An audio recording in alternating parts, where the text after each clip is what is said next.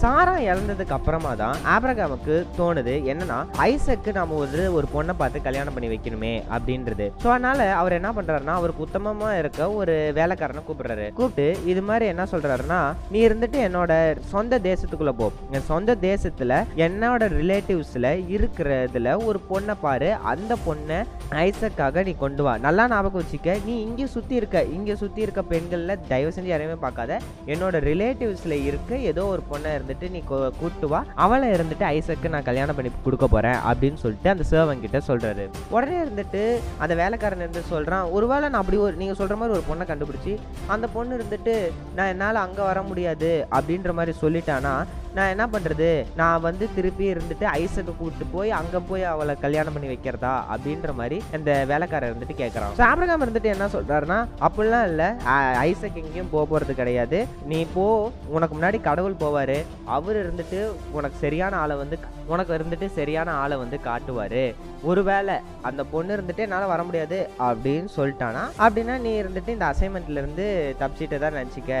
நீ இருந்துட்டு அந்த பொண்ணை கூட்டு வரணும்னு ஒன்றும் அவசியம் கிடையாது. உன்னை வந்து இந்த வேலையில இருந்து நான் விளக்கிடுறேன். அதாவது இது மாதிரி என் பையனுக்கு பொண்ணு கிடைக்கணும் அப்படின்ற வேலையில இருந்து விளக்கிடுறேன் அப்படின்னு சொல்லிட்டு ஆப்ரகாம் சொல்லிடுறாரு.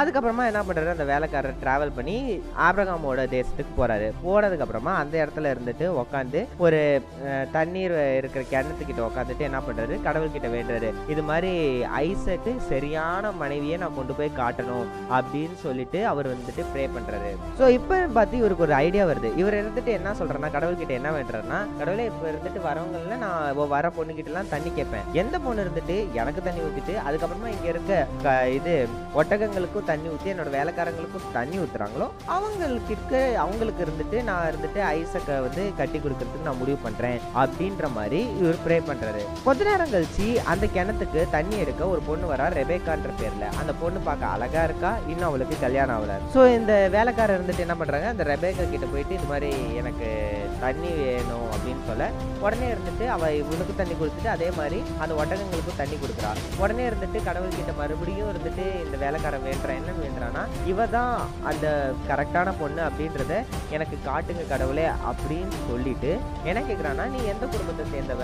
அப்படின்ற மாதிரி கேட்குறான் அதாவது உங்கள் அப்பா பேர் என்ன உங்கள் அவன் அண்ணா பேர் என்ன அது மாதிரி கேள்விகள் கேட்குறான் ஸோ உடனே இருந்துட்டு ரெபேக்காவும் இருந்துட்டு அவங்களோட அப்பா பேர் தாத்தா பேர்லாம் சொன்னோடனே இவருக்கு இருந்துட்டு நல்லா தெரிஞ்சது இவங்க வந்து ஆப்ரகாமோட ரிலேட்டிவ்ஸ்னு. ஸோ என்ன பண்ணுறாரு இவர்கிட்ட இருந்த கொஞ்சம் ஜுவல்ஸ் வந்து கொடுக்குறாரு. அதே மாதிரி கேட்குறாரு இன்னைக்கு நைட்டு வந்து என்னால் உங்கள் வீட்டில் தங்குற அளவுக்கு உங்கள் வீட்டில் இடம் இருக்கா? அப்படின்ற மாதிரி கேட்க ஆ தாராளமாக இடம் இருக்குது எங்கள் வீட்டுக்கு வந்து நீங்கள் தாராளமாக தங்கலாம்.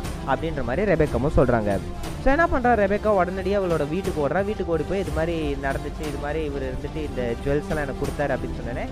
லாமான் இருந்துட்டு அந்த ஜுவல்ஸை பார்க்குறான். பார்த்தோன்னே இவ்வளோ விலைமதிப்பான ஜுவல்ஸை உனக்கு யார் கொடுத்தா? அப்படின்னு சொல்லிட்டு கடுகடுன்ட்டு என்ன பண்ணுறது அந்த கிணத்துக்கிட்ட போகிறாரு அந்த சர்வன் கிட்ட இருந்துட்டு வாங்க வாங்க.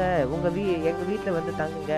அதே மாதிரி நாங்கள் இன்னைக்கு நைட்டு உங்களுக்கு உணவு கொடுக்குறோம். அப்படின்ற மாதிரி சொல்லி அந்த வேலைக்காரர் இருந்துட்டு லாபான்னு கூப்பிட்டு போகிறான் ஸோ அவர் வந்துட்டு என்ன பண்ணுறாரு அந்த வேலைக்காரர் இருந்துட்டு அவங்க வீட்டுக்கு போகிறாரு வீட்டுக்கு போனதுக்கப்புறமா அவங்க இருந்துட்டு அவருக்கு வந்து சாப்பாடு கொடுக்குறாங்க. சாப்பாடு சாப்பிட்றதுக்கு முன்னாடி அவர் என்ன சொல்கிறாருன்னா இந்த சாப்பாடு நான் சாப்பிட்றதுக்கு முன்னாடி நான் இது மாதிரி என்னோட கதையை வந்து சொல்லி ஆகணும் அப்படின்னு சொல்லிட்டு சொல்றாரு. ஸோ உடனே இருந்துட்டு அந்த வேலைக்காரர் இருந்துட்டு இது மாதிரி சொல்றான். இது மாதிரி ஆபிரகாம் காமிச்சார் ஆப்ரகாம் ஆபிரகாம் இருந்துட்டு என்னை இருந்துட்டு ஐசக் ஒரு பொண்ணை தேடி பார்க்க சொன்னார். நான் இருந்துட்டு கடவுள்கிட்ட இது மாதிரி வேணேன் அப்போ கரெக்டாக ரெபேக்கா வந்தால் நான் வேண மாதிரியே செஞ்சா அப்படின்னு சொல்லிட்டு மொத்த ஸ்டோரியுமே இருந்துட்டு அந்த லாபான் கிட்டேயும் அவங்களோட குடும்பத்துக்கிட்ட இருக்கிற எல்லாருக்கிட்டையுமே சொல்கிறாரு இந்த கதையை கேட்டோடனே எல்லாருக்குமே ஒரே ஆச்சரியமா இருக்குது அந்த சமயத்தில் எல்லாருமே கிட்டத்தட்ட ஓகே அப்படின்ற மாதிரி வந்துடுறாங்க. அடுத்த நாள் காலையில் விடியுது. விடிஞ்சோடனே எல்லாருமே இருந்துட்டு நீ இருந்துட்டு இவர் கூட போறியாமா போய் அந்த ஐசக்கை கல்யாணம் பண்ணிக்கிறியாமா அப்படின்ற மாதிரி கேட்க ரெபேக்காவும் இருந்துட்டு ஓகேன்னு சொல்லிடுறாங்க.